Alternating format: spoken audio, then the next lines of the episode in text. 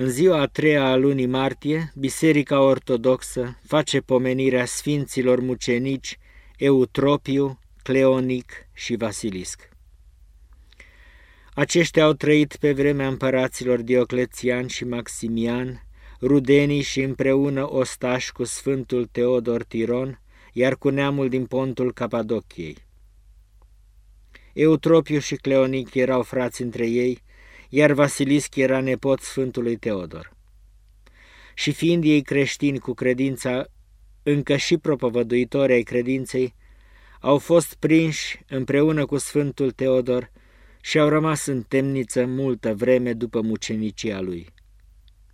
Deci venind din Amasia Capadociei un alt dregător, Asclepiodot cu numele, acesta a luat seama celor închiși în temniță de mulți ani.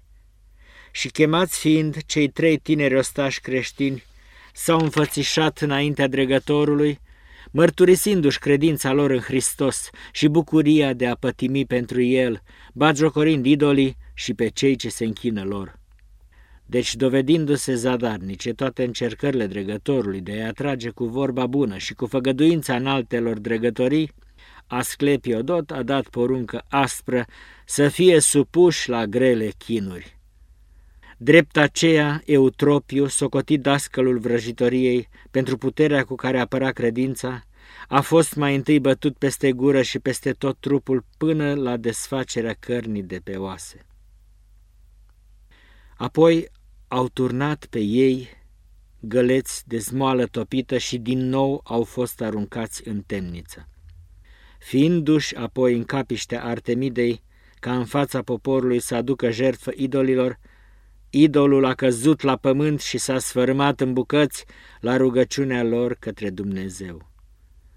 Deci, fiind învinuiți de vrăjitorie, Eutropiu și Cleonic și-au primit sfârșitul prin răstignire pe cruce, asemenea Mântuitorului.